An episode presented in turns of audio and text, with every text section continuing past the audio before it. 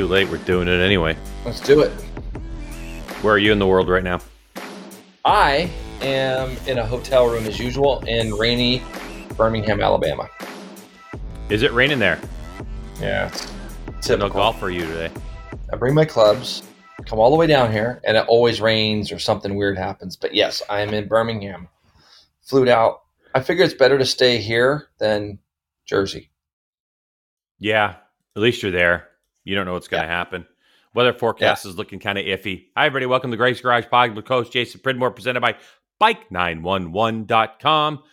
Hey, Jason, did you know that Bike911.com has been helping its clients with exceptional represent representation since 1995? Wait, 1995. You would have been, what, 16, Uh, 17? it- Yeah, I wish. Huh? I was sitting on my couch all year with a broken leg in 1995. Huh. Mm.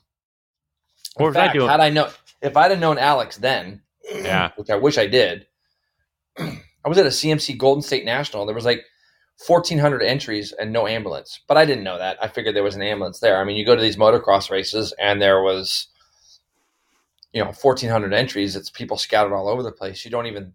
I mean, imagine going to a race and not and and thinking to yourself, "Oh, there's no ambulance here." No, that's at a golden at a Golden State. National.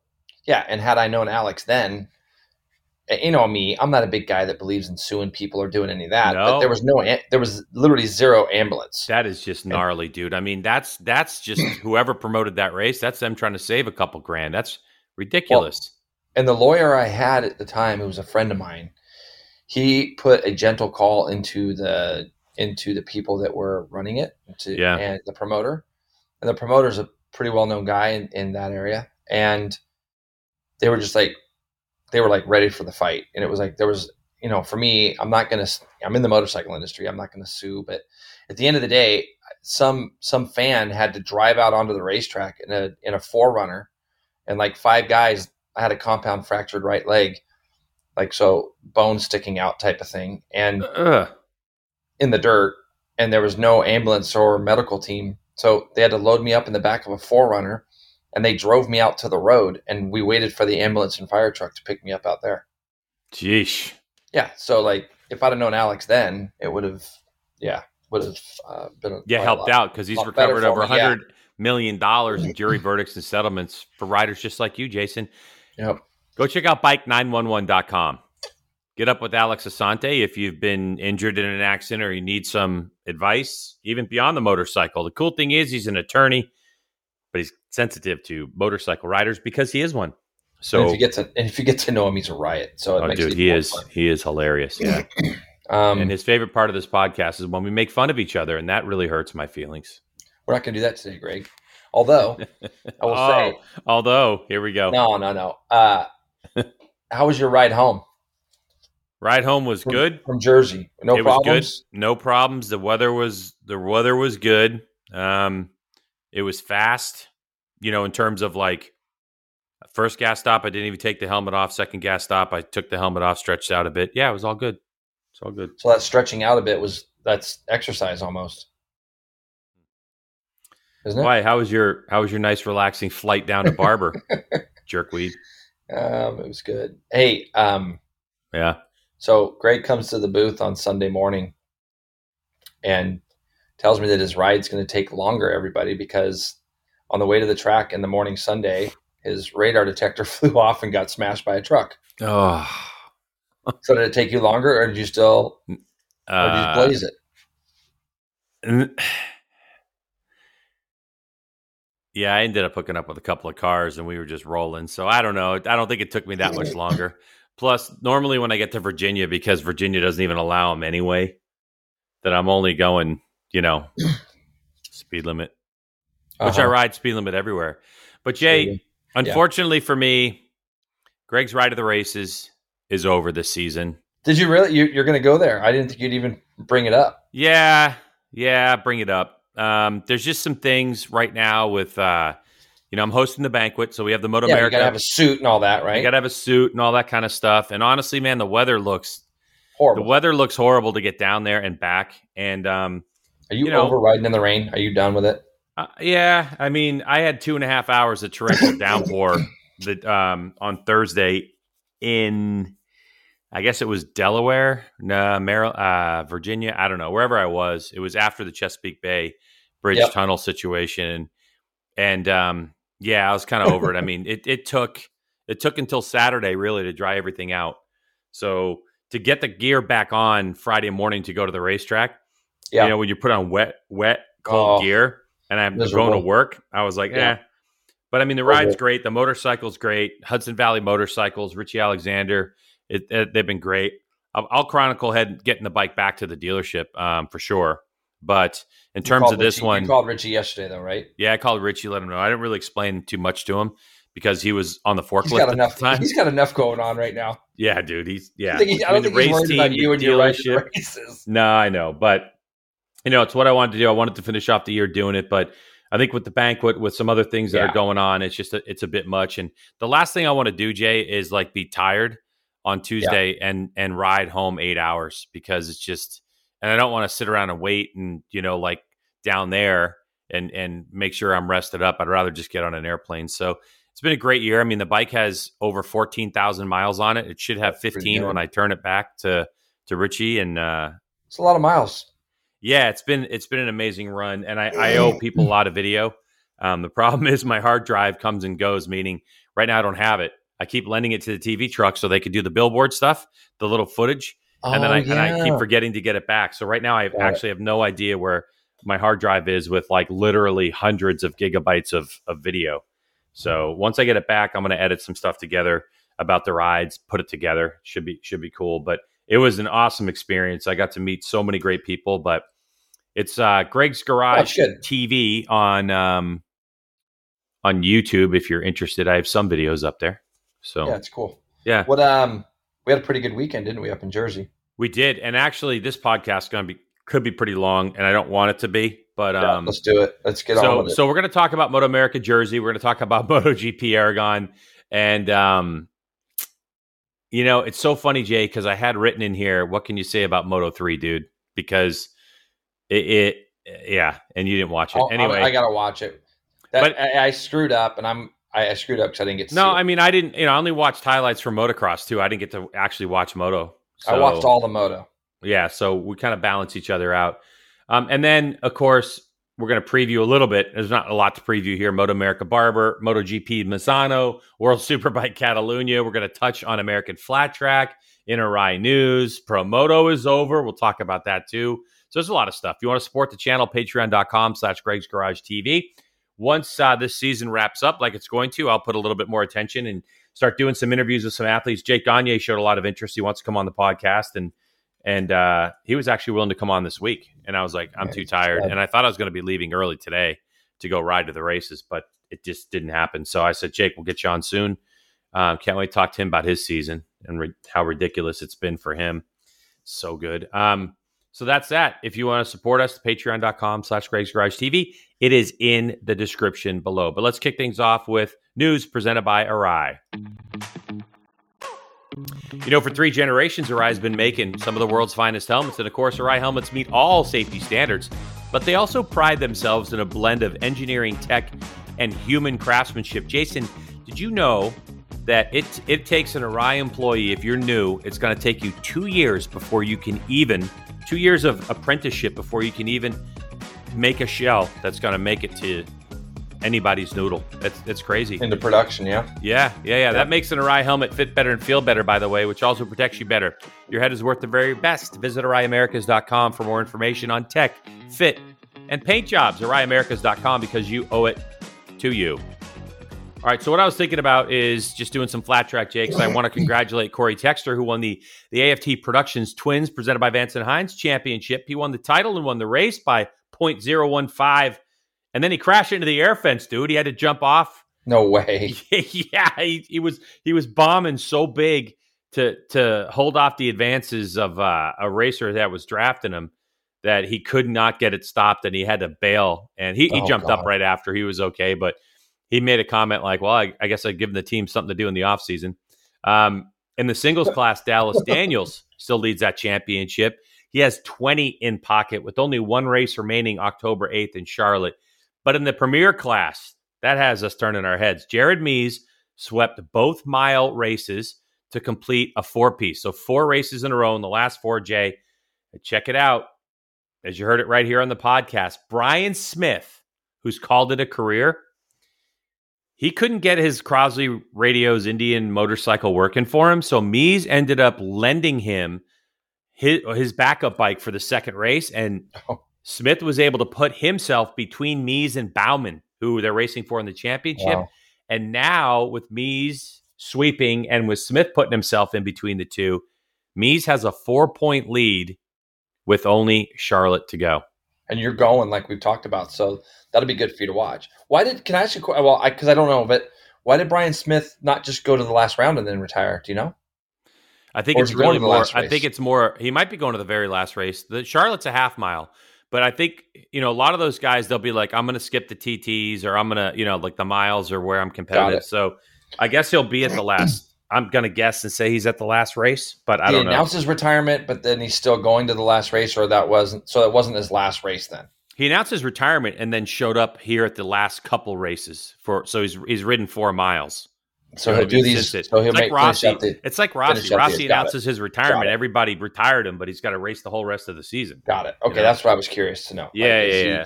He just So I- basically announced this is his last season and he's done. Okay, got it. Yeah, exactly. Um, in MotoGP news, Sam Lowes re-ups with Marc VDS for 2020. Do you like that move, JP? Yeah, luckily enough, I texted him yesterday. But let me ask you this though: like, where does it? Don't you think Sam Lowes is kind of in one of those positions of like, where does he go? Like, Yeah. he's been to MotoGP, and there's nothing really good there for him. Mm-mm. I mean, we don't really hear him going to World Superbike with his brother. He doesn't want to go to BSB. Where I mean, Sam just seems like like he's probably going to be a career Moto two guy for right now. Um, they both just turned 31 this week, both of those guys. So Lowes twins brothers had a birthday, but I'm saying like, and it's not a bad thing. I'm just saying like, I don't. Where would a guy like Sam go? You kind of look at, you know, there's other guys that you can look at like Tom Luthi or Marcel Schrötter or these guys that have been around a little bit in Moto 2, there's really not a lot of places for them to go to. So it makes sense. And why wouldn't he stay with, I guess, one of the top two or three teams in that series, right? I think so. Plus the year under his belt, and and with the exit of who's leaving again, I just think he's he has the potential to be a title contender. I mean, the beginning of the season he was absolutely shredding, and I don't know the Yeah. details as to why things trailed off a little bit, but the guy definitely can can contend for the title. And who knows? I mean, if you win the Yeah. title, you know, then I'd what happens? see it happen for him. I mean, like you literally, if if you're a fan and you go to these races, and I'm not saying this because I'm obviously a little bit biased because I know both these guys, but if you're a fan you go to the races and you don't get to talk with either one of the Lowes brothers, like Yeah, you need to do it. They're just such good guys. They're just good, positive vibe dudes. You know? Yeah, now with no time to talk to anybody else because you just piled because our podcast gets millions of listeners, and now everybody's going to go to the races trying to find the Lowes. no, Twins. good guys. Good job. yeah, it's it's uh it's uh yeah, and I think um you know you it's it's he's got he's good a good team, and I think you're right, Greg. I mean he'll still be a title contender next year. I just think there's some things he's got to tweak and just mindset wise though, like you say, he's got the speed and all that. So Mhm. we'll see, we'll see. in um, excuse me, in World Supersport, twenty year old Simon Jespersen, who I don't know how you pronounce his, his last name with the Sounds- yeah, I think he did a pretty good job there. Yeah, he'll fill in for World Championship points leader Dominique Aegerter. The Swiss Swiss rider has a previous commitment in Moto E this weekend. Now, JP, Yeah. he's currently leading the World Supersport Championship by 62 points. So if Steven Odendaal can win, Odendaal will cut the deficit to 37. Still not bad, but have you ever seen anything like this before in racing? How often? Let me ask you a question. Yes. Uh, this is a good one. How often do I catch you screwing up and making mistakes in anything? Well, rare. I'd say yeah, rarely, rare. unless I'm yeah, unless it's putting something in my mouth.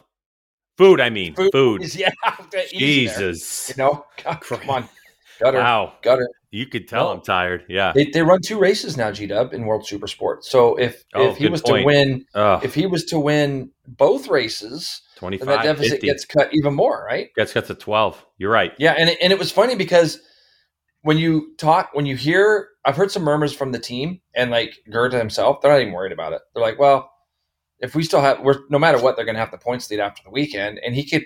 What if he goes and wins the Moto E Championship and he wins? And he Dude, wins. that would be unbelievable. That would be the Yeah. sickest. Yeah. I, I agree. Can he win the Moto E championship? I think so. I think that's why he's going to do Moto E because he Okay. can still win it.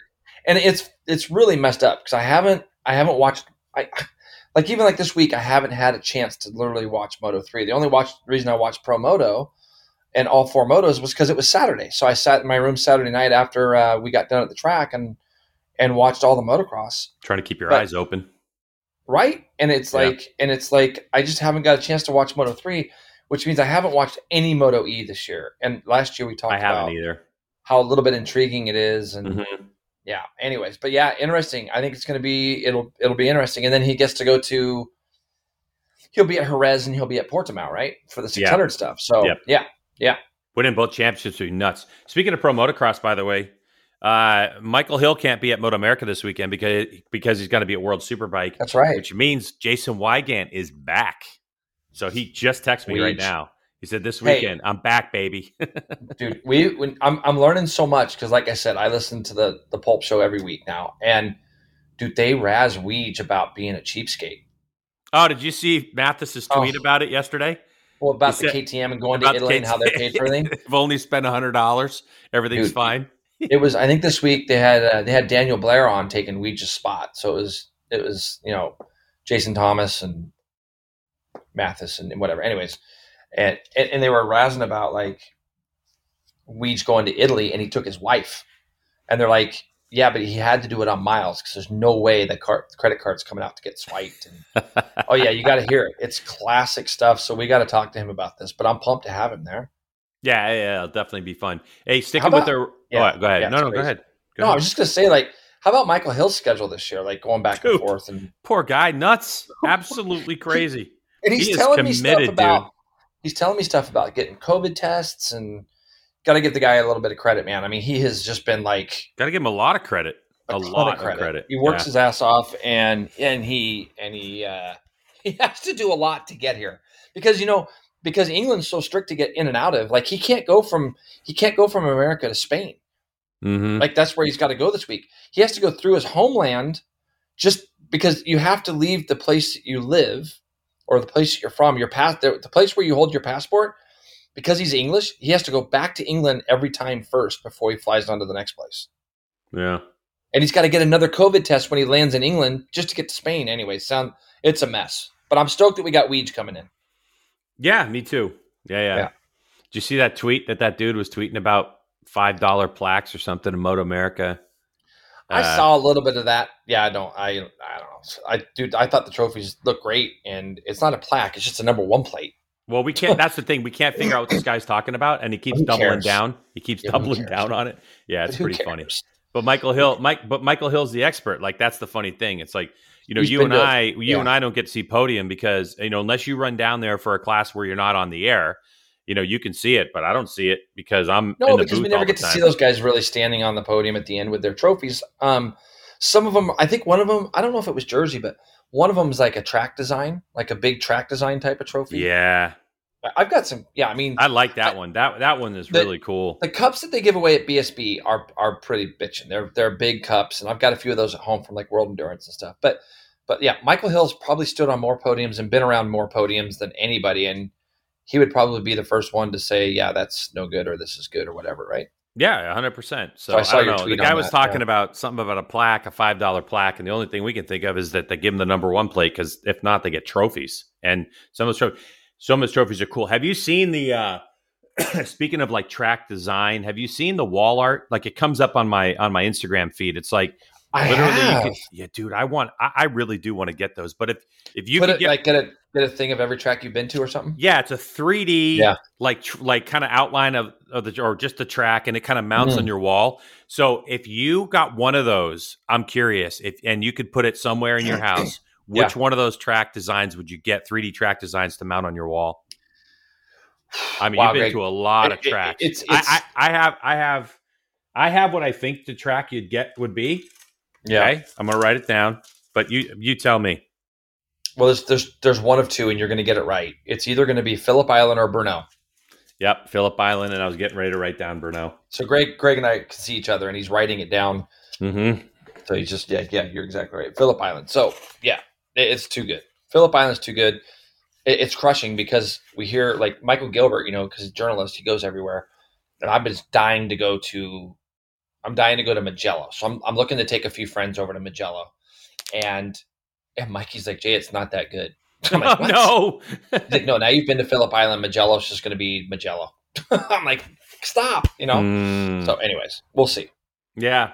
All right. Well, hey, sticking with World Superbike stuff, it appears that Iker Lecuona is going to move to HRC and World Superbike from Tech 3 KTM and MotoGP next season. What do you think about that? Okay, so what do I think about it? I think um, it'd be interesting to get your take on it.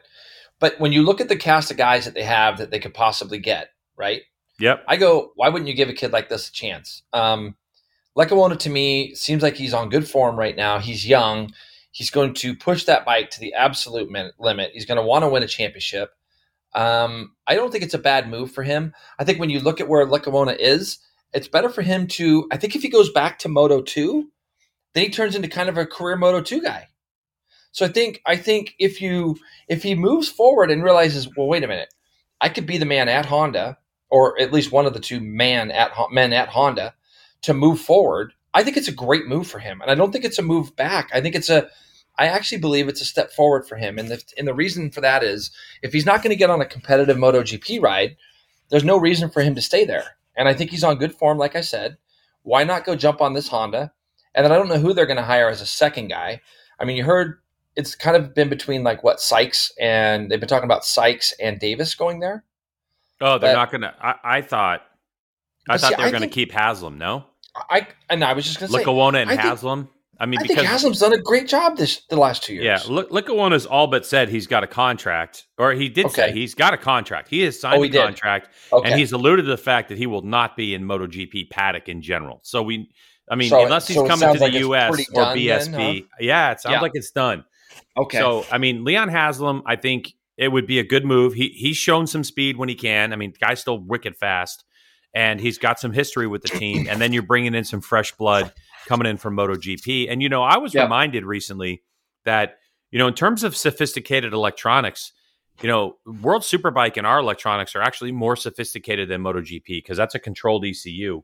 You know, like remember, you know, a couple of years ago. So you're, you're still talking about a guy who's got tons of electronics experience. You're right. I think Lecuona has just been on form as of late, and Yeah. it's difficult in the environment for MotoGP where, you know, it's like we're five races into it. We got to decide what we're going to do the next two years, and then not give people an opportunity to spool up and and get some speed. But you know, is like I think he's he's young. He's going to push. He's going to do all those Yeah. things that you kind of need a guy like him to do. So I think I think it would be a great move um, for him. And he's young still, Greg. I mean, what is he? He's still in his early twenties. I think he's 21 or 22, right? Yeah, he's like young. he's that young. And that's the thing. You don't know what it says in the contract. If it, it is HRC, it's HRC. So it could be, hey, listen, you win this championship for us or you get us a top three or whatever, and you're going back to GP.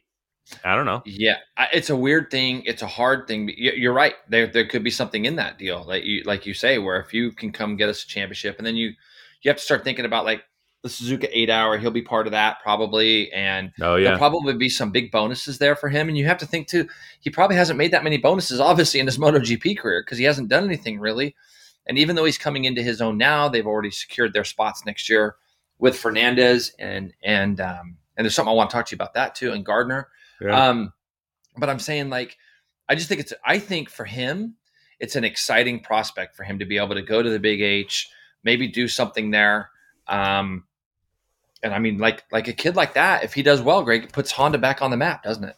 Certainly does. Yeah. So I think it's I think it's good. Um, anything else? No, it's all I have for That's news, our news presented, presented by by Rye. Rye. Yeah. Yeah. So we're gonna. Greg and I just got back from Jersey. Uh, it's been a really, really fun Moto America year. It, it's been a year of of change, I think, in a lot of ways. Um, you know, when when we saw, you know, even from the junior class and Twins Cup, we saw Rocco move up to 600. So we knew we were going to have new winners there. Um, 600.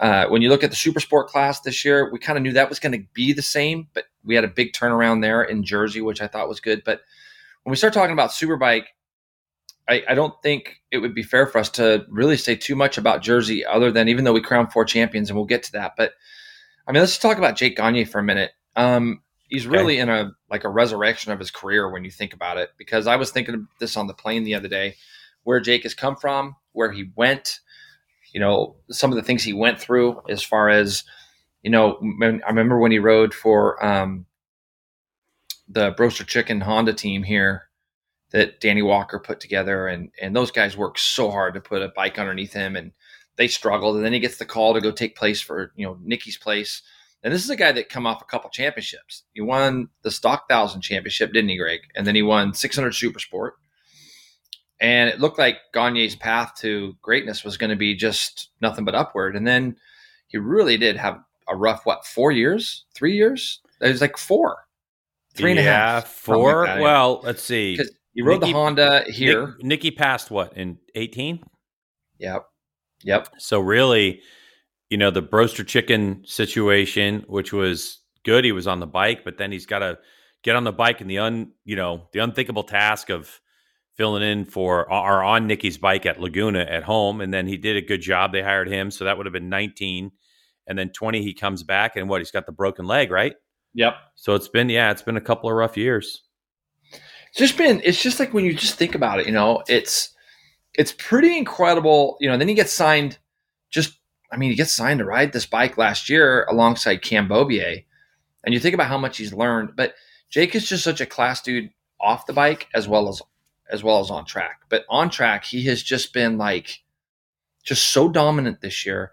Legitimately, with no disrespect to Mathew Scholtz, this guy could have could easily have swept the year up to this point, easily, and that's domination like we really have never seen. When you think about it, there were always, you know, there was always the chance that guys, you know, were finishing second or third in a race, and I mean, this guy legitimately could have swept the year going into the last couple rounds if it wasn't for a blown motor at Atlanta.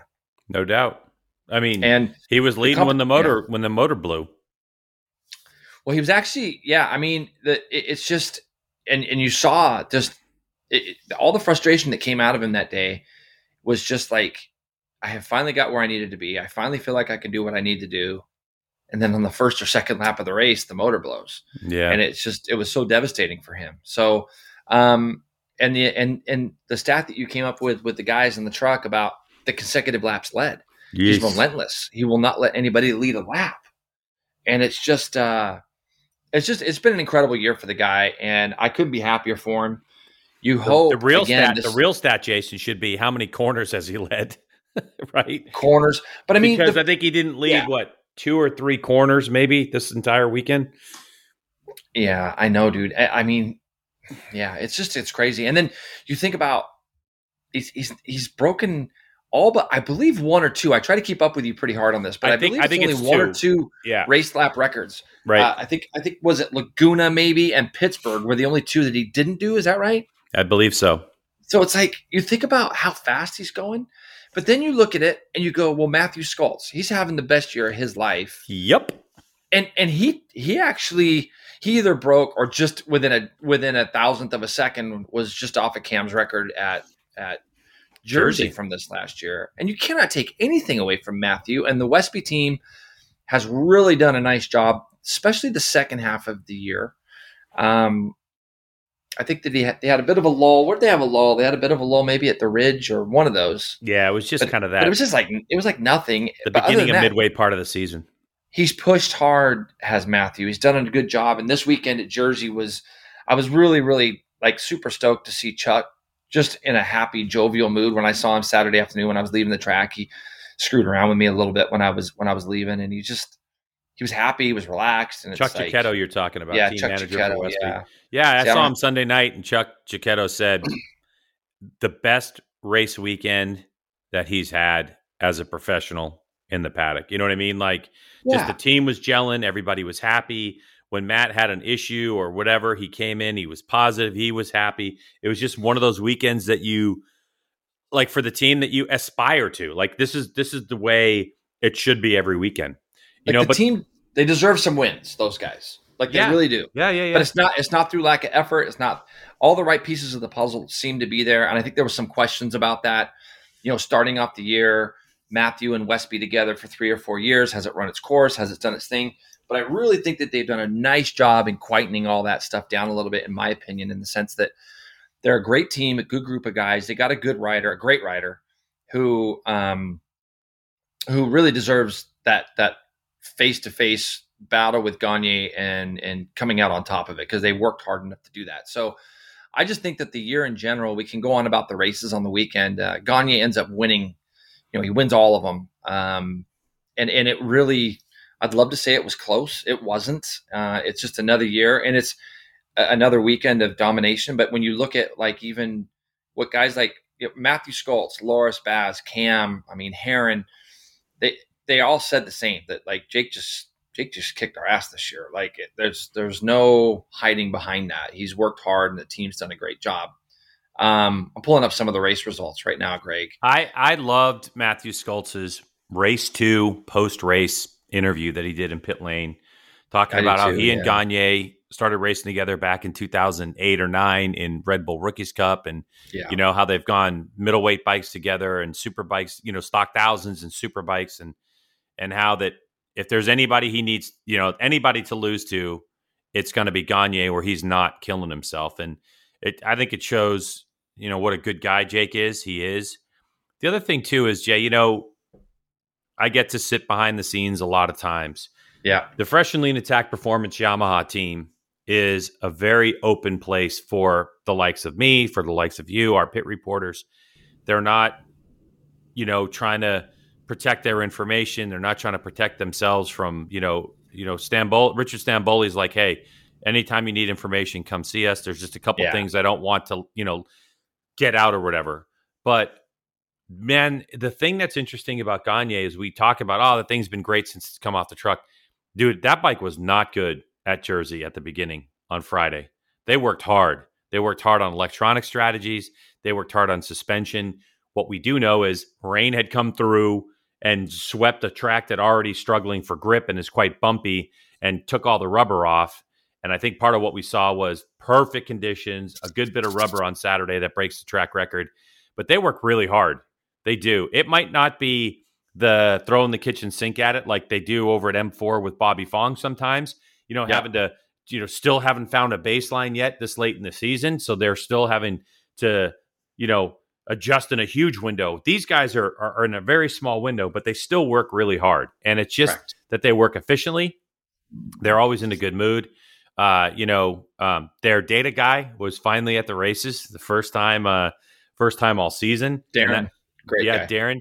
And Yep. that that face to face is is very helpful. You know, it Yep. speeds the efficiency. I mean, they literally have been since the beginning of their relationship have been on the phone talking to each other and basically learning each other through phone calls and Amazing. yeah, and and, And, they put him up on the podium with Jake. I think after the first race, which I thought was it's great. I mean, it's, it's look they they were doing a great job, and and I know Darren a little bit. Um, a little bit. it, it, it was it's great that he was able to be down there uh, for that for them. Um, I just think you're 100 percent right. It, the best part of the whole story is that that Stanboli still likes me. So you know, I'm I'm trying to get a little. You know, I want to go on the thing. I just want Publicly. to see what it's, I see what Publicly, he likes you. I'm not sure deep down inside. he probably hates But me. Richard, we know you're listening, Richard. So season's over, man. In a couple days, we got to start making a schedule on when JP gets to test that bike, I mean, you know, and not some It'd fun. rinky-dink ten laps like I got. Like, give him some real laps. no, no, no. Okay. No, shit. Listen,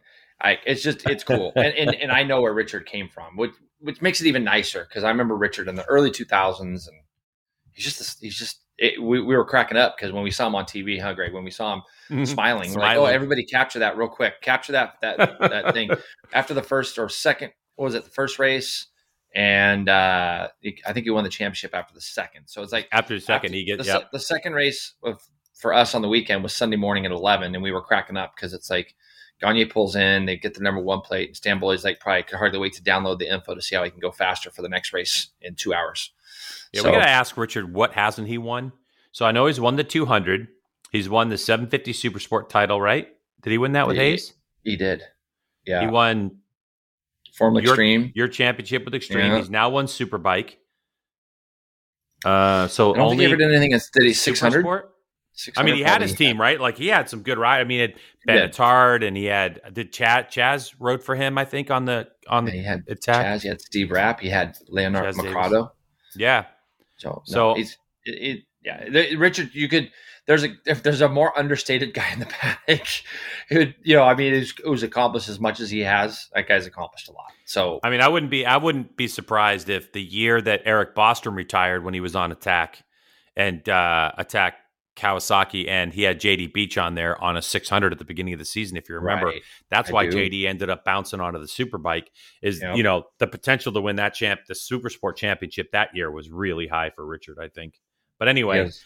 great Yeah, job to the so- team. Great job. great you job. know. yeah, I mean, unbelievable. They they all just did an incredible job. Mathew Scholtz second in all three races. Again, pretty amazing. Seven point six after the first one, nine point five after the second, and six point five after the third. As far as distance between him and and, and Gagne.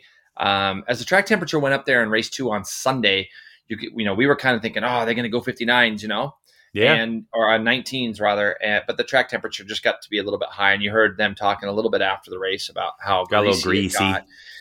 um, in race number one on uh, Saturday, Toni Elias did a, a really good job. He ends up just holding off Bobby Fong, who challenged him all the way to the line to get his second podium of the year. And then uh, it was really nice. Josh Herrin ends up getting third in both of the next two Superbike races. Uh, rode really hard. He had some good battles with Baz on the weekend. Baz goes uh, fifth, uh, fifth, fourth, fourth. So um, you know that bike, Greg. It just it just didn't look good. It just looked awful, to be honest with you, riding it around that track. I mean, it, the bike seems super sensitive to bumps. You heard it's kind of funny because in Loris's is in his Instagrams, he's always putting the bumpy Jersey track, which he's hmm. he's making everybody realize that it is bumpy, and it is. And I think that when you have to ride a bike like that around a place like that for the days that he did, it was probably pretty frustrating for him because you could see how the bike just wasn't going forward when it was hitting the bumps. Very true. Yeah. So, But, anyways, but that but that's why even though they haven't been to Barber, I don't even think he's done a track day there. But they're going to get to a very smooth Barber, and it's going to be very interesting to see how fast Loris can go and the Ducati can go. Because I think I'm kind of expecting that he's a podium contender this weekend without question.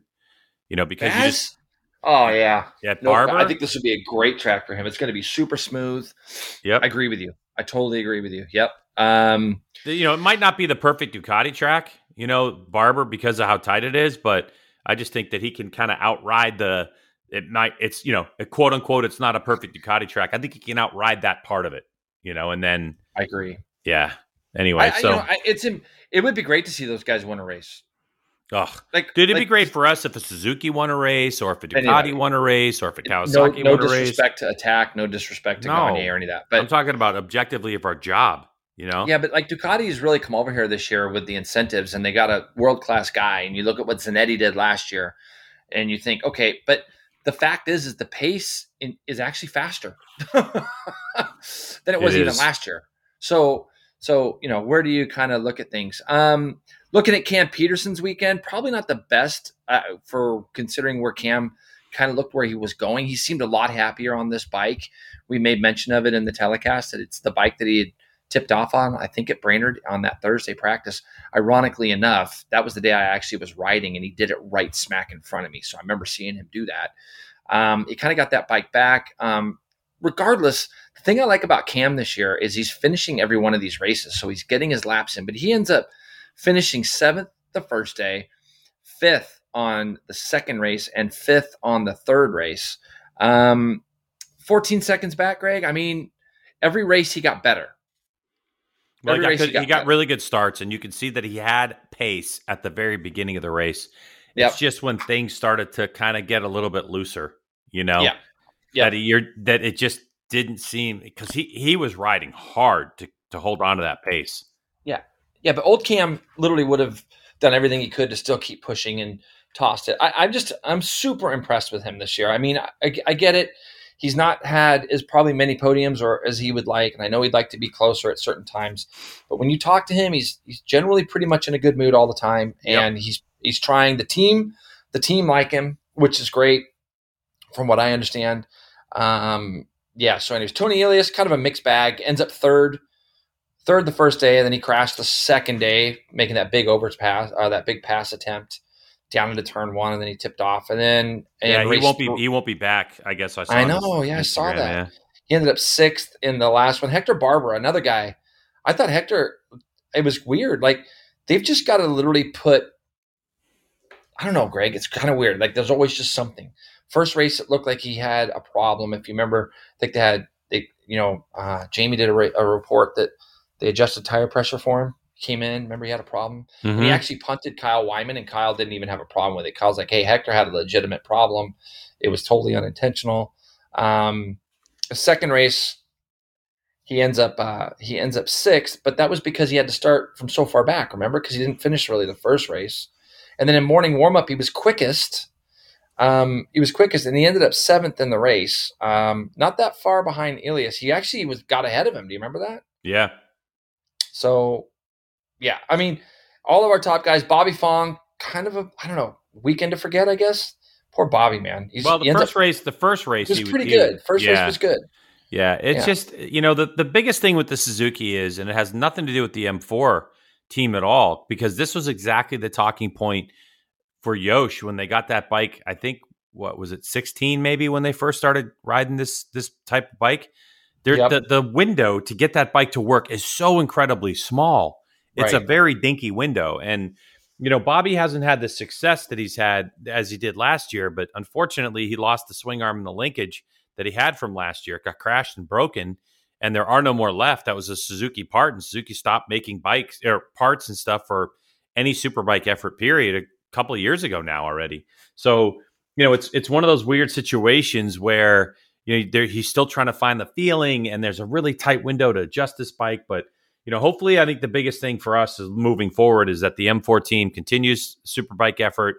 I've heard rumors around the paddock. People are like, "Oh, I heard they're not doing superbike," but I mean, I heard directly from Chris Ulrich that that's the goal is to keep the plan, you know, like keep the the team, you know, a couple super bikes, couple super sport machines, you know, stock thousand, whatever they're going to do is to keep the plan the same. So who knows Yeah, what's going to happen? I mean, there's always people think they know everything about every program, and the rumors start, and that's why you go and just ask questions, you know. So, um, yeah. Well, I, look, Chris, I, that those guys, I look, they're under a lot of pressure. It's not like it used to be. Chris has to move things around, figure out how he's going to make this team work, and I had a really good talk with him. I, I came down the stairs there when he was just got done doing his two up rides. I said, "Hey, good morning, Chris," and he just stopped and we talked for like 15 minutes. And I mean, he was he was really surprisingly optimistic, which I thought was great. He really wants to be in Superbike, obviously.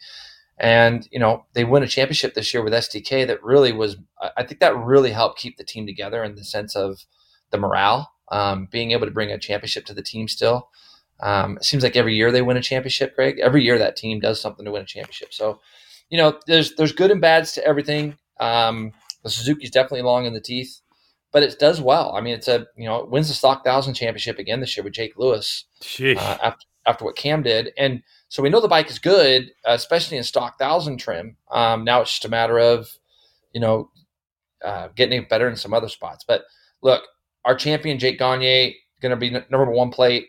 I don't know what's in his future. I would assume, I, I- maybe you know more than I do.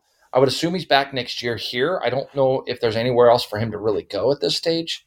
Um, I don't think there's anywhere else for Jake to go. So no, I think here's probably the bet, the best Bet. you know, we've heard Steve English talk a little bit about, you know, the taste in the people's mouth over there from when Jake was there in the sense that he really didn't do anything. But it's just not a fair comparison when you look at the equipment that he was on then compared to where he was, uh, you know, where he's at now. No, and a guy, a guy who's one of the most talented motorcycle riders, period, I've ever seen in my entire life. I've talked about it before.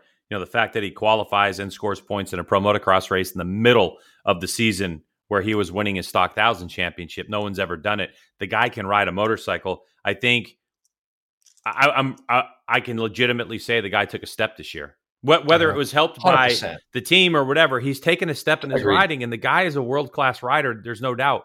Yeah, I I still think you put you can put Cameron Beaubier on a MotoGP bike right now, and he's going to way outperform what he's doing on a Moto Two bike. And you're talking about a guy in Jake Gagne who's in one season there's been no tire change. There's been one year on most of these tracks in terms of like you know one more year of winter and lower grip and all breaking track records. So it's like and he's doing it with no pressure. You yeah, know, no, it's like, don't you get the feeling sometimes when you see Gagne ride? Like he goes out in the second lap and he throws down this lap and he breaks a track record or he gets close or whatever. But don't you think like, oh, dude, the guy's even got more in the tank if he needed it?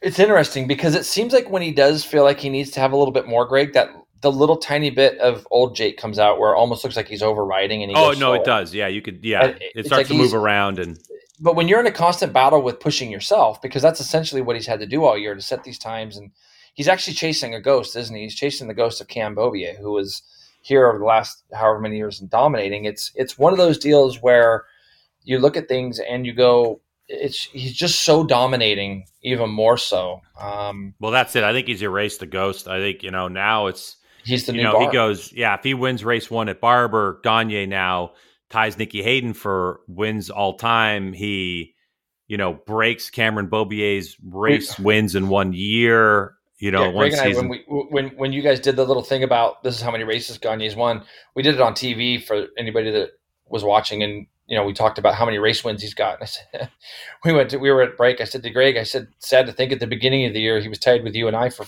for race God, wins. that was so funny. I wish you would have said that on air.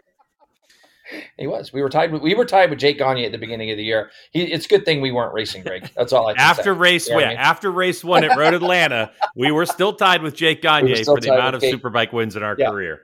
Yep, yep. So, um, as dominating as Jake has been, it's going to be good. We still have a round left, so we're going to be talking about these guys more. Let's talk about SDK in his year, Super Sport champion. He wraps it up, Greg, and he did it in great style. He ends up winning a race run over his main rival Escalante by get this 0.001 of a second. It was great because you'd made comment about where the transponders are because it actually showed that Escalante had won, but I I was peeking out the window and you could clearly see that that was not the case. SDK Which which, uh, which by the way is so funny because I'm looking purely at timing and scoring. I'm looking at Yeah. the television. Jason's looking Yeah. out the window, which by the way is a, is kind of a no no, right? it in is, TV. but I, I yeah, it is. and I make the call, and he's just looking at me, and I know his look. He's just like, "Dude, you're not right," and I'm like, "Uh oh, uh oh."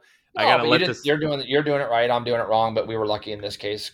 Greg's Greg now he just forgives me. He just knows my my stupidity in the booth. So No, no, no, no, no. SDK wins, Escalante second, but like it, it- SDK's year this year again. We got to look at him, and regardless of what I feel the main story is of the weekend, um, I think it was kind of a foregone conclusion coming into Jersey that he was going to win the championship. Right? I mean, I think we all knew that.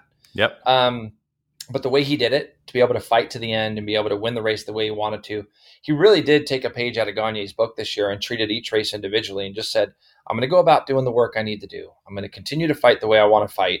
I'm going to continue, continue to make this bike better with my team, and we're just going to move forward. When you say that Gagne has made a huge step mentally, huge step as an individual, you got to say the same about SDK. Yeah, bigger step, actually. I think really. And you can kind of hear it in what he says post race. He talks about last year being a disappointment so much. And I almost want to kind of say, like, dude, last year doesn't it doesn't exist, dude. Like like the guy you were yeah. last year. But I also think it speaks to not only SDK's work ethic and who he surrounds himself with to get it done, but also his crew chief. You know, Jeremy Toy, I think, is really it's taken him a little while to figure out how to plug the right buttons in on on SDK to get him to keep him focused, keep him motivated. Yeah, And and I think that, you know, he deserves a lot of credit as well as Sean Dylan Kelly and the rest of the team because Yeah. obviously it starts with the bike. It starts with the bike working every weekend. It starts with the setup and and the amount of work that they do behind the scenes as well as all the work they've done in years past, the data they've been able to collect, the notes they keep from last year, the things that they continue to try and to keep SDK on track. And Yeah. know, now Jason, we're hearing rumors of the possibility that Sean Dylan Kelly's gone, that he's going to go off to the World Championship and uh, and possibly race in Moto Two. You know, and that's that's a rumor that I talked to him about, and he won't give me an answer. you know, he just kind of looks at me, and I'm Yep. like, "All right, fair well, enough, you know. That's yeah, okay. yeah, yeah. Because obviously these things have a process, right? Like you know, they have a process of contract, getting a contract, signing the contract, and everybody wants to do their press releases. But you know, it's it's just another tip of the cap to Moto America and what they're creating, and the fact that you know Sean Dylan Kelly definitely made a step. And I think that if this rumor is true, if he ends up going on, or if maybe he goes to to Superbike or Stock Thousand or something along those lines, that you know people are noticing. You know that hey man, this kid he's only 19 years old. He's made a step. You know, yeah, and well, so yeah, yeah there's a couple things great. that you just there's a couple things you just said there that I think are key. Um, one of them is is the fact that what Moto America has done to create a channel to get guys over there. Um, it, it's it's been it's been really nice the last couple of years. You know, you watch Garrett take off, and we watch Cameron take off. We Joe Roberts had already gone, um, and now if if this is true, where Joe maybe gets an opportunity to go ride Moto two. Um, again, now we got another American going, and Sean you know, Dylan Kelly. You mean? I mean, yeah, sorry, Sean Dylan Kelly. The, the thing that you got to remember is is SDK being able to move over there is great, and I hear and you have heard of a lot of these kids that have gone to Europe as children eh, to go race in CIV and go do all that. What's funny is they're coming back over here now. You know, like you look at a Ty Scott. Ty, uh, he was kind of known for being over there already, right? Yeah, he's come back to America, and it, he's right now he's odds-on favorite of winning this championship after his amazing weekend in Jersey. Um, and what it's basically doing is it's it's giving these kids when you go to Europe, Greg, you a lot of times are paying for a ride. And a lot of times these guys they go over there and they pay for a ride and you never hear somebody come back and go, That was the greatest experience ever. I got to put my money out and I was on the best bike with the best team and everybody was you never hear it. You just don't mm-hmm. hear it. And so being able to go over to Europe and race is great. But if you're not on the best stuff and the good and with a great team that really truly believes in you, rather than just looking at you like your dollar signs, it's a very, very tough road over there. Um, we've seen it with even Josh Hayes going over and riding World Supersport. Corey Alexander's gone over. There's been some other guys that have gone over for one and two off rides here.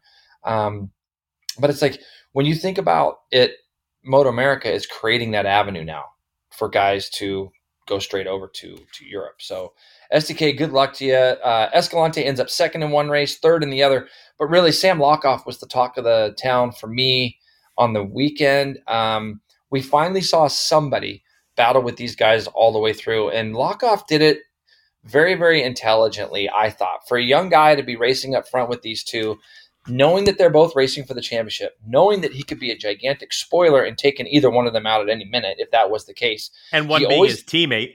One being his teammate. He always looked in control. He never looked like he put anybody at any risk at all in two races. Like he never one time looked like a guy that was riding on the very edge to stay with them, did he? Not once. No, and he looks like a guy who can race.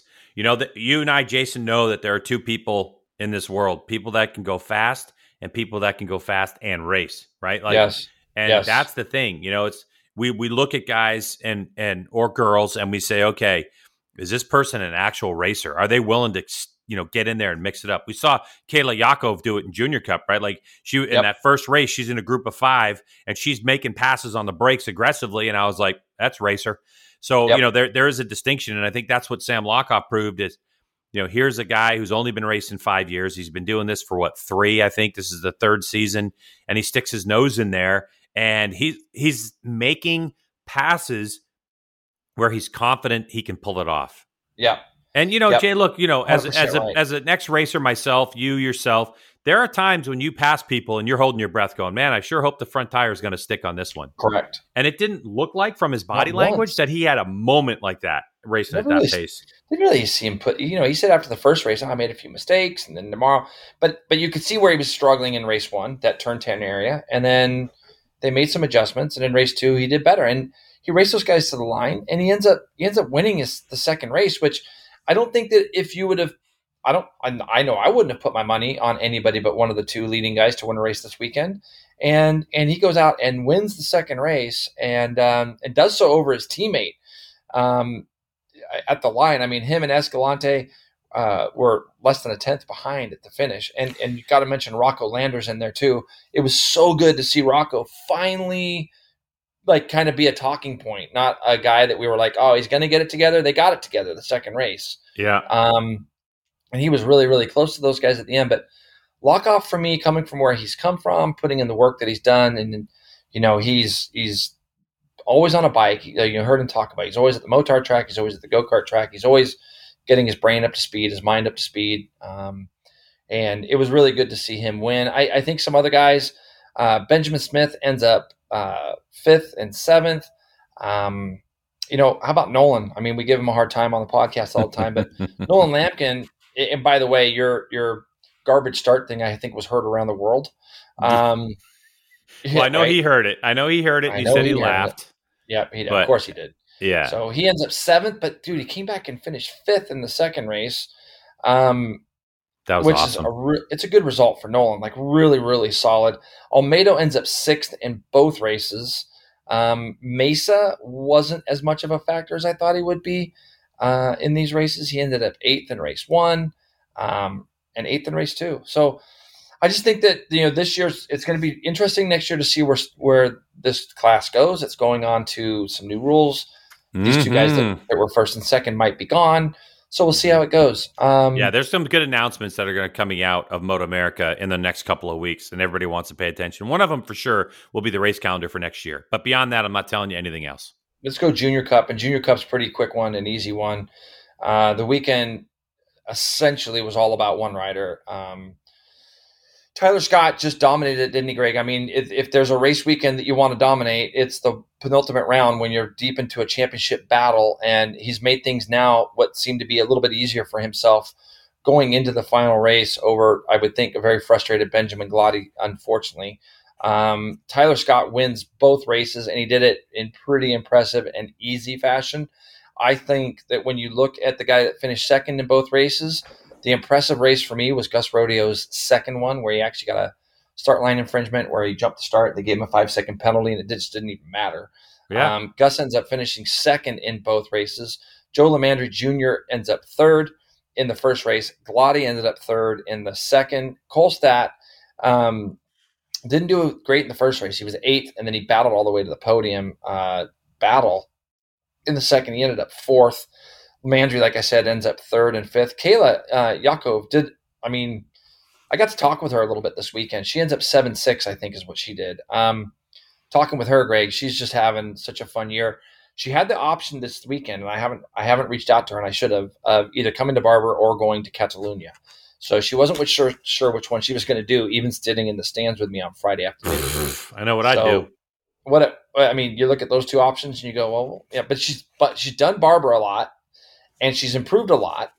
Um, I don't know. There's a part of me thinks she'll be here. I haven't seen anything on her social media that has said otherwise. It's Ty Scott's championship to win, though, isn't it? It is, and he he broke the, he broke Rocco's track record too in race two, which was really yep. impressive. The only person to get into the 29s. I mean, the fact that he wins by 7.2 seconds on a day when people can kind of make some adjustments, you know, overnight. Again, not a ton of adjustments on these bikes, but there's some to be made. And then he goes out and just ugh, I mean, he just absolutely romped everybody. So we'll see about Barber. I mean, Scott right now is on a roll. I don't really see anything different. You know, Barber has got some elevation. I mean, it's a different track than Jersey for sure. Look but it's. The, I didn't yeah. look it up yet. Look up the points because I already got stock thousand up, and we'll go back to Ty Scott and what his championship points lead is coming in. No, so so he's got thirty points over Ben Gloddy right now. Yeah, yeah, so there's only fifty left. So basically, all Scott has to do is finish, yeah, finish five points to Gloddy because he's got more wins. More wins. So the tiebreaker. Yep. That's what we were talking about. Really coming into the race, the race win on Saturday to me was super important because it would have broke that tiebreaker had Gloddy won. But man, it was you know, and I love Ben. I think Ben Gloddy's going to do really good on a bigger bike. He's a big, tall kid. I think he's going to do. He's still so young too. That's the thing that we always kind of forget. 16 years old make sure to get that right so that mom doesn't get on me, you know. Got his and, driver's uh, license. Ty Scott's yep. 15, yada, yada, That's yada. Right. Yeah. That's yep, it's perfect. Every time I see Scott, he's like, hey, I'm Tyler Scott. I'm 15. I'm like, yeah, I got it. I got, I got it. it. Can you imagine? Um, Can you imagine somebody busting my balls? Like, I love that. Eh? Come on now. It's perfect. I like yeah. these kids, they, they do that. Um, yeah, I think scared. for me, one of the great championships of the year has got to be Jake Lewis. Um, he ends up going out and winning the stock thousand race, which is what he needed to do uh, on Saturday. He wins that race, Greg. But I think there's more to the story. I, essentially, two years ago, it didn't look like Jake Lewis was ever going to be back in our paddock. There's a couple of other guys like Hayden Gillim and and Nick McFadden that kind of are all back from that area that uh, unfortunately we lost we lost in the champ in the series and they haven't really been back. Now we've got to see Hayden come back, which is good.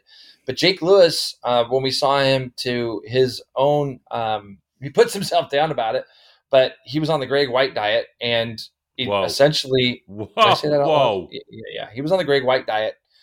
Um, yours was more donut induced. His was more beer induced, I believe. Oh, But, is that so? Okay. yeah, yeah. All right. Um, Fair but still, a Greg White diet is a Greg White diet, and he ended up like really getting his stuff together. He had a couple wild cards last year, and it said it really sparked him to get going. And when he got this opportunity to come to Altus, and I think there were some other guys that were asked about this ride prior that to turn this Altus ride down, and Jake Lewis ends up taking the ride. And I mean, Greg, it's a great story. Guy comes back this year, gets more motivated, gets himself uh, getting fit again, and ends up you know and ends up winning the championship, um, winning a bunch of races, and just just killing it.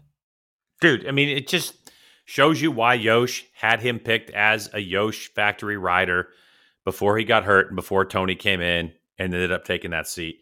Yeah, it's taken a, while for him to bounce back in terms of all that stuff, but Jake Lewis is back, man, and the dude is unreal. And we only have two championships left to be decided, really, which is Yep. Superbike Cup, which is the race inside the race, the stock stock thousand race inside the Superbike, which he's which Jake Lewis is leading, and then that Junior Cup championship. So, you know, it, it's looking good for Jake Lewis right now. I, he gets along with Barber really well, and you know. The Altus team, I mean, we don't talk about them a whole lot, you know, because of what we, probably do. should a lot more. We Um, should. I mean, with Kevin Olmedo, they've got podiums there on this on the 600 side. We know Team Hammer, which is M4 ECSTAR Suzuki, or a technical partner, but that team has really put together a run, and they've done it in a couple different ways. You remember last year was with Cam Petersen; he wins the championship stock thousand on that bike with uh, Melissa Paris at the helm, and now you know you have Jake Lewis, who's got a totally different crew in there. You know, and so Altus has really done a great job as well this Pretty season. cool. I would love I to see I- that team, you know, move up. You know, to Superbike. up, yeah, but who knows? absolutely. And I don't know what they're going to do next year. Um, Yeah, just because you win doesn't mean money shows up for free. So. Right. He's essentially got all the pressure off him now. So now he's going after that Superbike Cup championship, which he's also leading. So like it's almost like they get that he gets that stock thousand championship like off his back, and now he can just go and ride and have a good time. I mean, what a perfect spot to be in. Yeah, that's And just like essentially- 07 when Spies wrapped up his stock thousand title. You know what I mean? And then yeah. I got to ride that bike at Laguna the yeah, next weekend. just like that. Jesus, would you stop? You're Huh? awful. You're just, yeah, I can't. it- you're just you're shit. Anyways, um, is there any part of you that wasn't kind of rooting for Ashton Yates to win that race though? no, I just want to. Oh my god. I mean, dude, I, is, I, because I love Jake. Jake's like one of my favorite guys in the whole paddock, but so is Ashton. Ashton's such a good dude. And every time I look over and I see Lucky and Aaron there, it's like it's 1992 all over again for me. plus it'd be great if 1994, Honda could win a race again. You know, because Yeah, I mean, and he was so close. Jeff May did it.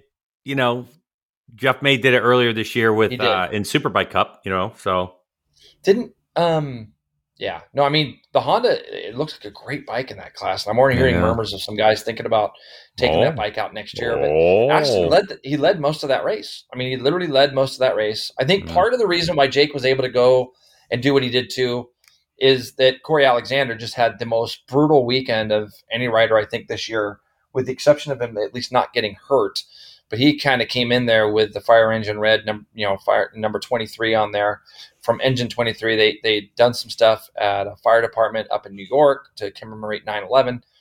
and that was about the only positive for him. Um, you know, he, he ended up qualifying on pole. Then he slipped up in Saturday morning and tipped off.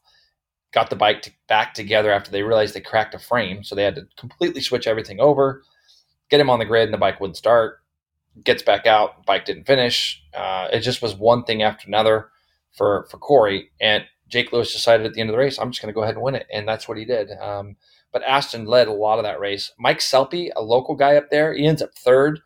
I don't. It's kind of cool. We don't get to see local guys put it on the podium very often, do we? no, not anymore. We don't. So it that just was doesn't happen. But dude, Jersey's one of those places, man. That Jer- Yeah. NJMP has a lot of motorcycle activity and a lot of fast riders up there. I think And Jeff White could put it on the podium up there. Let's move on to Twins Cup, where Don't you Caleb. think? you don't think Jeff White could do it? I mean, I'm just saying. What podium? The over them. ninety, the over eighty-five podium. He's the best. I love your brother. Uh, Jeff White just Lewis, bought a Travis brand new Weiner. ZX6R from Richie Alexander. So now instead of Jeff White coming to New Jersey Motorsports Park, he had to go to Pitt Race to do a track day. good for him. All right. So he's not committed to Moto America anymore. Jeff White's just uh, you know, Did Bobby Fong shun, shun him or something? I mean, he's a big. Did they get in a, did they get in a fight? Are they in a spatter? Are they what? What's the deal with no, them? no, they're still tight. Because you know him and you know Yeah, I and Fong know. are tight. Tight. Twins Cup, Twins Cup. Caleb De Keyrel, champion, wins it. Uh, boy, congratulations! Dude, I love this kid. I really, I've told you all along what I think of Caleb. I, if you just watch him, how he goes about his weekends, what he does. I mean, dude has got zero panic on a racetrack. You cannot like in terms sleep. Of, yeah, you can't sleep on the guy. The guy's good. You can't sleep on him because he's strong oh. into races. Dude's like a freight train. Just keeps on chugging. There. Doesn't matter. Doesn't matter how far back Caleb goes. He's going to figure out a way to get himself to the front, and he's going to be a factor at the end. And that is, you can't really teach that. That is just something that you know he's been around a while. Another guy that we kind of lost, didn't we, Greg? In in our series, kind of lost him, and he went motocrossing, and but he ends up finishing second in the first day to win the championship. Um, huge shout out Corey Ventura. Corey Ventura comes back into our class, into our championship. We've been saying all along he needs to be here full time. Veloce Racing gives him the opportunity to come back and ride a, ride a Twins Cup Aprilia. He goes on and wins the race, but only just barely over De Keyrel and Max Toth. Caleb ends up winning the championship. Second day, Greg, the Italian rider who fell off in the first race, uh, Tommaso Marcon, who also rides for Robem Engineering, um, which is who Caleb rides for, obviously. He wins second day. Mazziotto ends up second. Toth with a pair of thirds on the weekend. Corey Ventura got shuffled back to fourth. It is really becoming, and it's it's usually at this stage in the day, Greg is buried in in working with our truck about producing rundowns for our shows for the following day. It's not a race that you normally get to watch, and you actually got to watch this race, and we're like, whoa, this is like really close. There's like five guys going for the lead. Twins Cup has been a super cool championship. And like I've said in the past, it's nothing that we thought it was going to be, you know, three years ago when it started. It's it's really a fun class to watch. And a good stepping stone into super sport for some, or a career extender for others. So yeah, it's been the couple races that I've seen was pretty good, especially when it was like five Aprilias all going after each other. It was it was yep. pre- pretty it cool. Was, it was good. Um, and this weekend, so, we just have a couple yeah. championships to be decided, and uh, or will it continue to be the Jake Gagne so, show? So there's three more races in Superbike, and then uh, I think Stock Thousands got one, but everybody else has two races this weekend. So yep, should yep. be good. No, it's uh, it's gonna be great, and all the champions have got a little bit of pressure off them now, and uh, so I'm I'm pumped to get here. Hopefully the weather, I, Greg, it's gonna rain every day. They're saying so. Fifty percent we'll chance, some, yeah. Some crazy so. lucky rain races. What went on in Spain, G Dub? Let's get oh to it. God, the best, one of the best MotoGP races of the season, without question. In MotoGP, the Premier Class, Pecco Bagnaia wins by six tenths of a second over Marc Marquez. That really wasn't the story. Joan Mir in third, a good, great job from him. Aleix Espargaro continuing to prove that he's a top rider in fourth over Jack Miller. Bastianini on a 2019 Ducati on the Avintia bike ends up in sixth, his best ride of the year. Binder Quartararo, whoops, bad tire, no grip in the rear, finishes eighth. Jorge Martin, expected a little more from him in ninth. Nakagami, Lecuona in 11th. Rins, Spargaro, Oliveira, and Petrucci. Crutchlow, no points. Zarco, no points. Vinales, 18th, just ahead of Rossi and Marini. Alex Marquez did not finish. And uh, I don't know what happened to Jake Dixon. I didn't. I don't remember what happened to Jake Dixon. He didn't. He tipped off. Is that what happened? Okay. I think he so, tipped off. Unbelievable race uh, up front. It comes yeah. down to the last couple laps. Marquez is just riding Bagnaia. He starts to throw some shots with yep. about four four laps to go. Really, with two laps to go, the fireworks started. The last lap was unbelievable. I think there were four passes, eight lead changes on the last lap until Marquez decided to go off into the weeds, not the grass. He went over the green paint onto the other asphalt and yeah. and hauled it back in. But um, and they, it looks like you know, on the final results they didn't penalize him for that because he was in pretty deep. It wasn't and everybody's like, like up in arms about it. Are they really? Oh, I saw a couple people like, wait, wait, I don't understand, and they're it's it's just it's just comedy. It's funny to me. it, it is inconsistent. Funny. I mean, you know, if you're going to no, go with the consistent rules, you probably Mir should have been I don't know. Is it a three second penalty? Is it a five second penalty? I don't, I don't know. know. Whatever. Anyway, is, it, it is what it hey, is. What's usually on the other side of the grass? Gravel.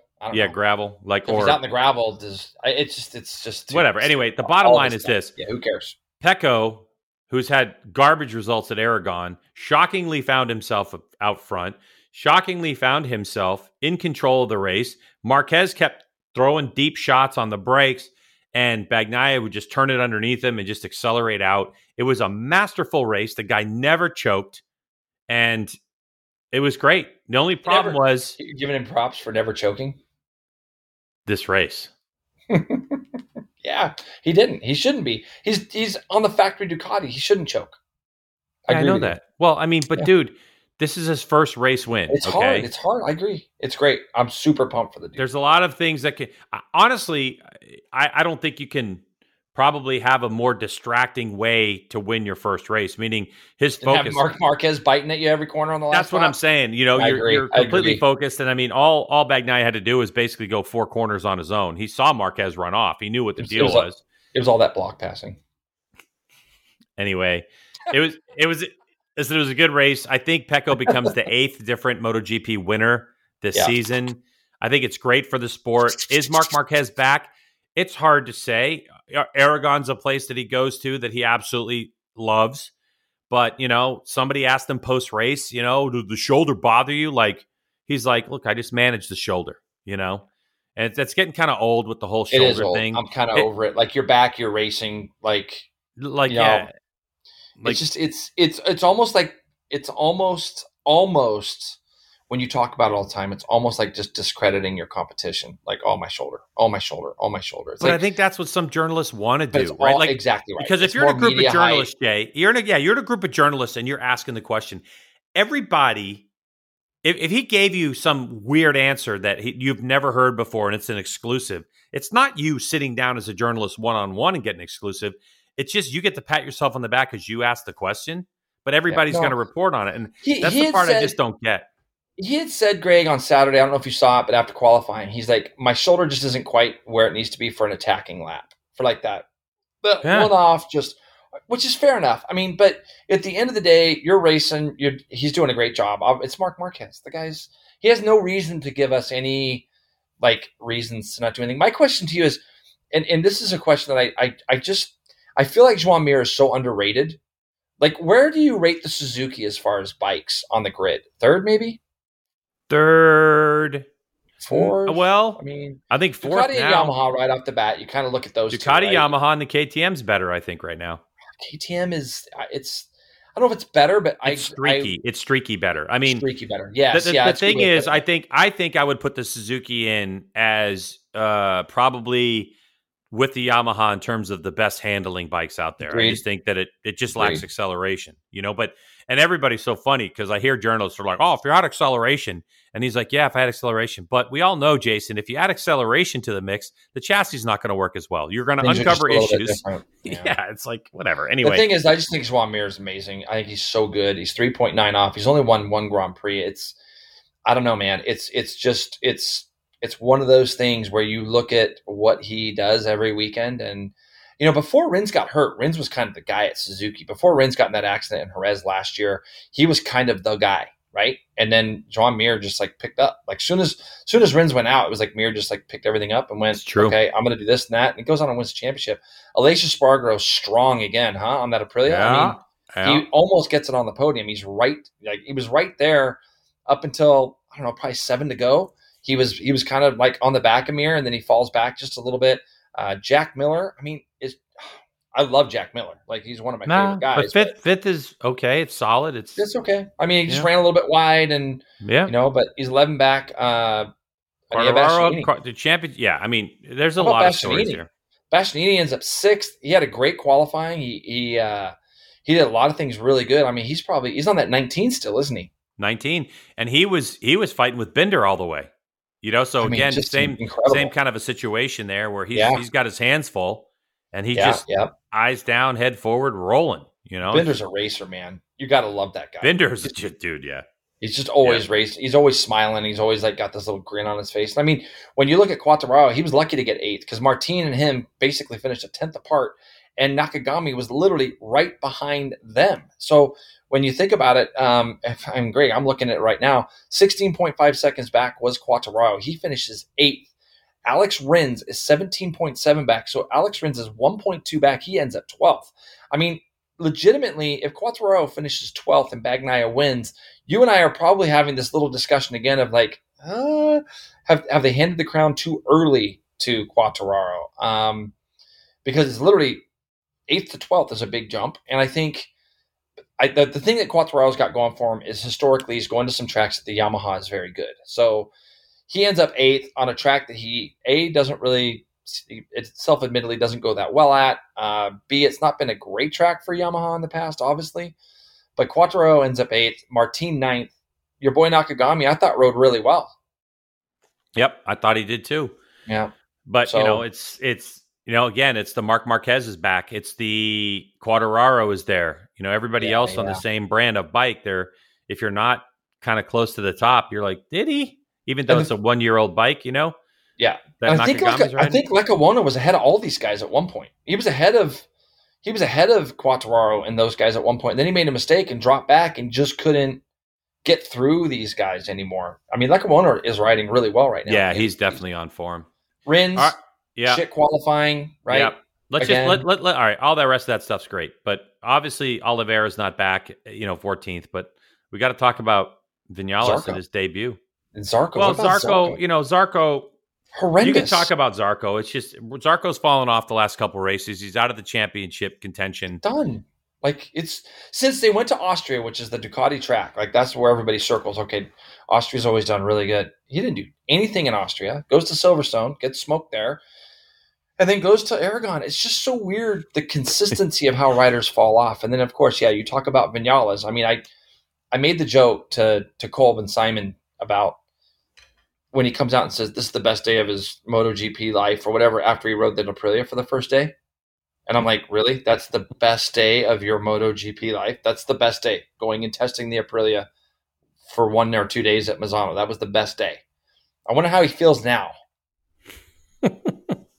he's working on it. He's he, said he's, he said he's going into Misano with no plan or well, no expectations. Yeah. yeah. And you and I had him ninth. I had him ninth. You had him sixth. I mean, yeah. we stink. We over we overshot that one a smidge. Yeah, it just not good. yeah. Um, Who knows? He could have some brilliance. So you know, the year's not over yet. Yeah. I will not poo poo. Um, I will not poo poo on Vinales just yet. We'll see what happens. Yeah. Yep. Let's um, move to um, Moto two because this podcast is getting do long. It. Do it. And I'm, you know, all right. So in Moto two, um, a race happened, and in that race, it was the rookie coming back again, like out of nowhere, Raul Fernandez on the Red Bull KTM Ajo. And he beats Remy Gardner by five seconds. Augusto Fernandez, who's going to that bike from Marc VDS, finishes in third. Navarro in fourth. Aron Canet in fifth. I thought that was a good run for him. In terms of our boys, well, first, my one of my boys is Ai Ogura. He finishes eighth. But Joe Roberts ends up 13th and Cameron Beaubier 14th. So a couple points for the boys. Yep. They looked a lot better. There were quite a few. Sam Lowes was out of it, Bulega out of it, Marco Bezzecchi, Dalla Porta, Arenas. There's a lot of people not classified in this yep. race. A lot. Yep. So, you know, you got to look at it and you go, okay, Beaubier finishes 14th, but he's still, you know, 29 seconds back, but in front of Vietti, you know, on on a Sky Racing Team VR46 Kalex chassis as well. So, what do you think? What do you think about uh, about what we saw in Moto dude, Two? Dude, how good is Fernandez? He ends up breaking a, a bone in his hand, has surgery on it, and then literally just goes and crushes these guys. Like, like to just be able to do what he did um, was was, I mean, incredible. Like, because this racing is usually pretty tight. Moto Two is hard to win obviously, and he just goes and crushes them. Um, I think Binder again has shown his maturity and everything else. He was uh, Remy was just super pumped on Remy Gardner was super pumped on finishing second. Did I say Binder? You said Binder, but yeah, we yeah, knew you were sorry, talking about. I corrected Remy. He, he's just super impressive. Like, I mean, that guy has matured a ton and ends up second. Again, Sam is right there in second, kind of holding on to the back of Fernandez and tips off with what, Greg? Probably 10 to go, 8 to mm-hmm. go. Kind of a disappointment again for him, I think. Um, but where he has been, if he has had an issue, Augusto Fernandez is going now to that Red Bull KTM team next year. He comes up from, I think he at one point, Greg, he was like 18th or 14th, they said in the race. He was way back and just kept chipping away. And then there was some attrition ahead of him and, and so on. But he only ended up 6.8 back in third. So it'll be interesting to see who comes out of this championship next year. Like who is? I mean, you got to think that right now Augusto Fernandez is like odds-on favorite, maybe. I get, I know Acosta's jumping up, but I mean Fernandez is in good form. Augusto Fernandez is who I'm talking about. Is in really good form. So yeah, I, I don't know. I mean, Moto two, it'll be good again this weekend in Misano. All right, let's talk Moto three. I, I'm leaving. No, dude. Let me tell you something. I gotta watch it. Huh? Is it good? Uh no. I mean, I think I can tell you about it, and you'll be totally fine about it. Okay, so Yeah, so no, I am. I'm totally fine. coming into this, coming into the race, Pedro Acosta, two hundred and one Okay. points. Sergio Yep. Garcia, one hundred and fifty-five. me. Okay, all right. Yep. So we get racing, and a whole pile of people are racing together. I think it Of was course. nine or something like that, right? Okay. On his own, up on the inside, Pedro Acosta tucks the front. Uh oh. He tucks the front with about how many laps did he get in? It says four laps. So four laps from the end. Four laps from the end. Okay. Was it four laps from the end? Right? Well, it says- that's yeah, it yeah. says he- four laps next to his thing here. right, right. So he was four laps down. So it must have been five laps to the end. Four and a half Okay. laps to go. He tucks the front. He's out. Okay. And all of a sudden, Garcia, Sergio Garcia, is like right in a position he's leading the race. Oh, okay. Oh man. Now, Acosta has enough time during this race to get back to the pits. So now they cut into Acosta sitting in his pits with maybe two laps to go, and he's just got a kind of a bum look on his face. They're racing up front, and on the last lap, dude, frickin' Sergio, Sergio. Garcia tucked the front on his own. Oh no. Was he leading? Lee. He was leading or second. group? Like it didn't matter. It's it's Moto it's Moto three, right? Like they were Yeah, kind of could all be, going back yeah. and forth. So yeah, I think he was leading and he was all by himself. But everybody who watched it will know better. I can't remember now. He was right there in the mix, and he tucks the front and he he throws it on the ground. He ends up picking it up and finishes 18th. But Yep. dude, they cut Garcia hits the deck and they cut to a shot of Acosta and his crew in in the pit box, and he just has the biggest smile on his face. Yeah. So ulti- ultimately, the only mistake that Acosta's made in a race this year, the only one, and and Sergio Garcia had a chance Oh. to snatch back 20, 25 total points, and he hits the deck. And Oh who ends up winning was Dennis Foggia, who's third in the world championship, 143. So he's still a ways back, but he's only now like uh 12 points, I think, away from Garcia for second in the championship. But dude, it was one of those ones when you're like, oh my God, the door has opened for It's- Sergio straight open. Garcia. you're saying then- there's a chance. You're So you're saying there's a chance.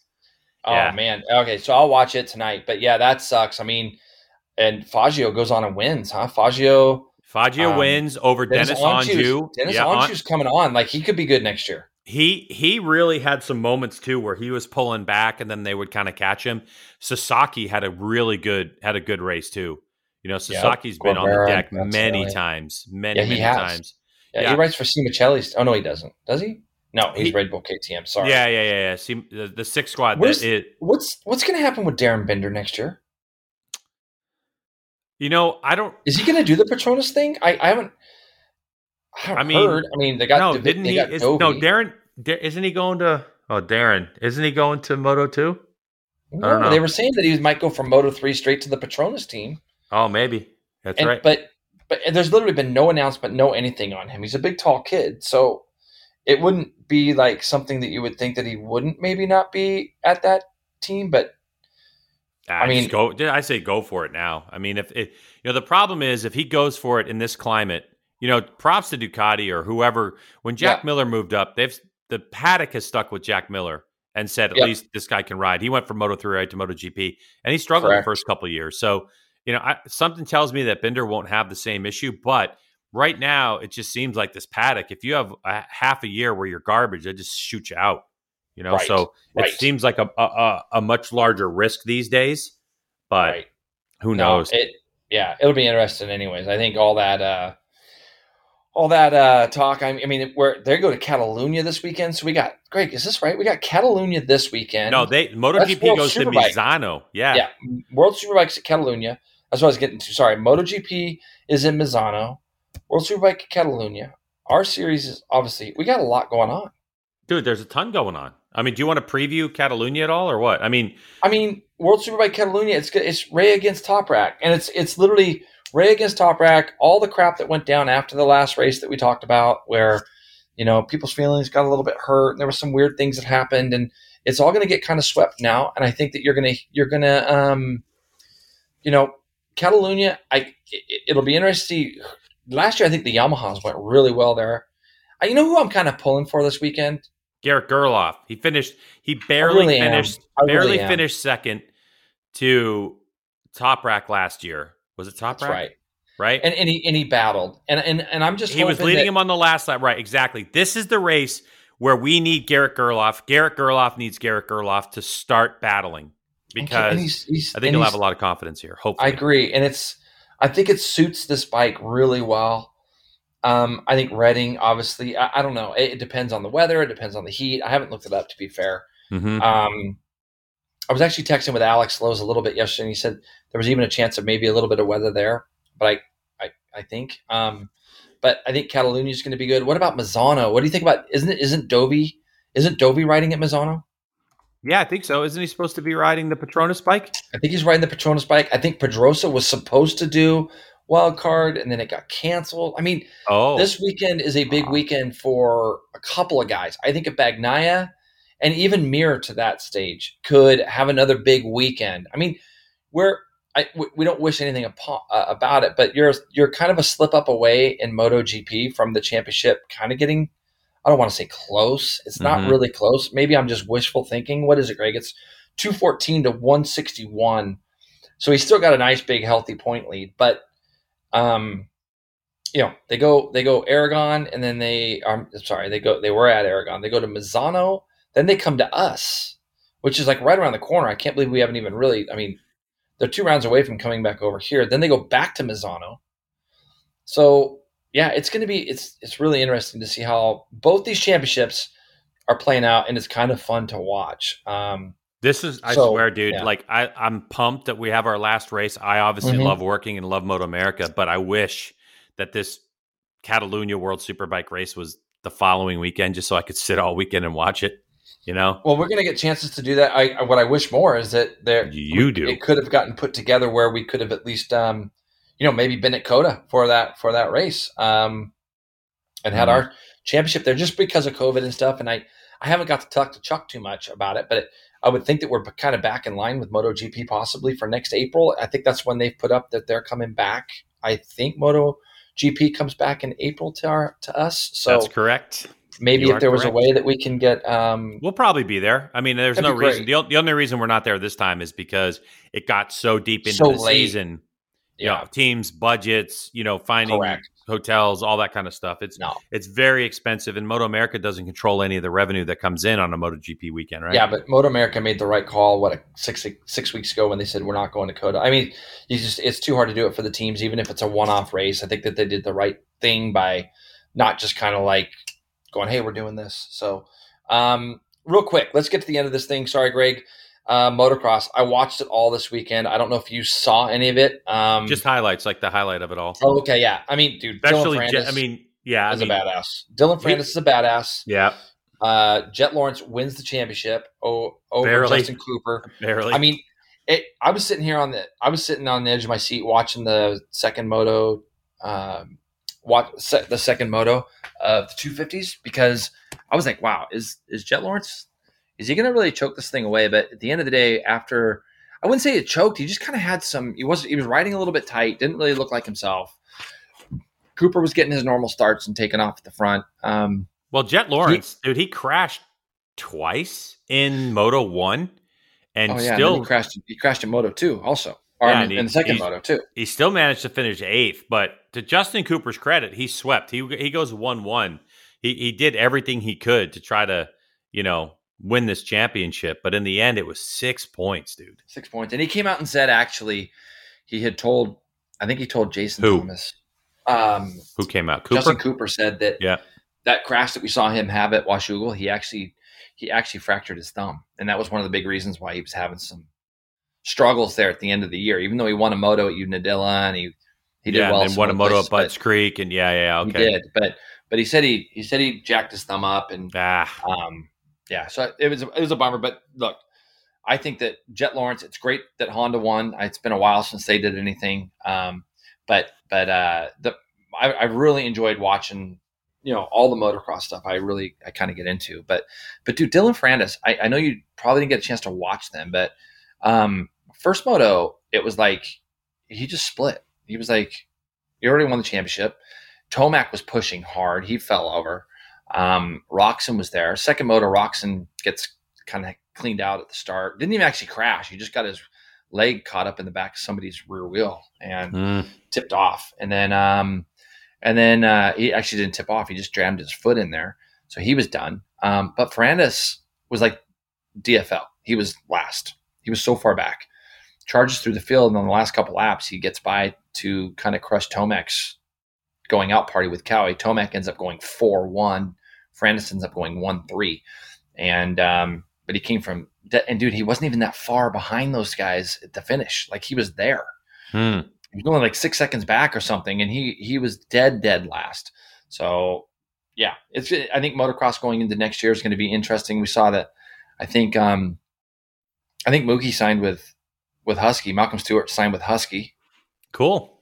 Yep, he's 450 on the- class, right? on the, I mean, on the Rockstar. Yep, Rockstar Yeah. team. So he's kind of going to do just Supercross only, I would assume. Um, you know, Tomac obviously going to Star Racing. So I, I just yeah, it it was good. It was cool to see Jet Lawrence win, and um, yeah, that's it. So looking ahead at our race calendar, there's so much stuff like Jason said going on this weekend that we're going to be talking about next week. Obviously, Barber, Moto America, last one of the year. Can Gagne go 19 of 20? Jiminy crickets. MotoGP in Misano, World Superbike in Barcelona, but also the NHRA countdown to the championship. It's in Charlotte. So I think doesn't Jamie Jamie has to go. Jamie Howe has to go do that. She just leaves Yep. us Saturday to go to Charlotte. Uh, AMA Pro Hill Climb heads up a hill in Jefferson, Pennsylvania. Baja 400's going on. Sprint Enduro Series in Johnson Valley, California. Oh, World Endurance, Jay. Bol d'Or this I weekend. know, Yeah. I know man. I, I and I just yeah, I, it, it's so incredible now. I was talking to I was talking to um yeah, I'm not gonna mention any names, but I was I was talking to a uh, a, gentleman from one of the main from one of the main manufacturers, and they're like, all their money right now is going to World Endurance and another and another series, and I'm like, wow, that is so crazy to hear that that's where. I mean, World Endurance now is so gnarly, so competitive, so good. The Bol d'Or is, and I think this they're the Bol d'Or is in uh, at Paul Ricard, which is yeah, I, that's a track I wish you could go see too. G Dub, it's it's beautiful, southern tip of France, and you go up into the mountains down there, and it's just it's a great place. But it'll be competitive, so it's going on this weekend as well, and you can actually watch it live. I can't remember where I saw there was a post about where you can watch the Bol d'Or live all weekend long if you chose to. So, something I mean, the, t- the talent, like in the teams, I get press releases from quite a few of the teams. The talent is just, it's dude, it's it's yeah, it's deep, and they've all got factory teams. I know, 24 So, hour races. FIM motos in Italy, enduro crosses in Tulsa, Yep. and and it's that in we we talked about Weege coming back, but he's over there because of Cairoli announced his retirement. oh, is that why? That's why he's over there with KTM. So yeah, so Cairoli, I think he's nine time. What is he? Nine time world champ. And so Cairoli is finally announcing his retirement. And I read it. I read some stuff today that said that he's looking forward to retirement. This and that. And he's like, you know, he, he might even want to come over and do a couple of uh, outdoor nationals next year here in America. Oh, that'd be fun. Yeah, he, he said he would. He's like, yeah, I would do that. That sounds like fun. So it's like that's pretty cool. Yeah. So that'll do it for our podcast in this one. Um, I guess Jason, you uh, you're there at Barber. I got to get on a plane tomorrow head down, and I I'm just looking got a, forward I to just got a text. I just got a text. that There's a five hour window, so you know, you know where I'm headed. oh, all right, we'll have fun putting a stupid little ball in a stupid little hole. You jerkweed. Hey, I'm glad. I am glad that you are flying down. I have to say, because I think the weather's going to be crap for you. And even though I just love the fact that you are looking like a little muskrat soaked to the bone, it, it, I get a little worried. So, G Dub, enjoy your flight down, and I'm looking forward to seeing you. Thanks everybody for listening.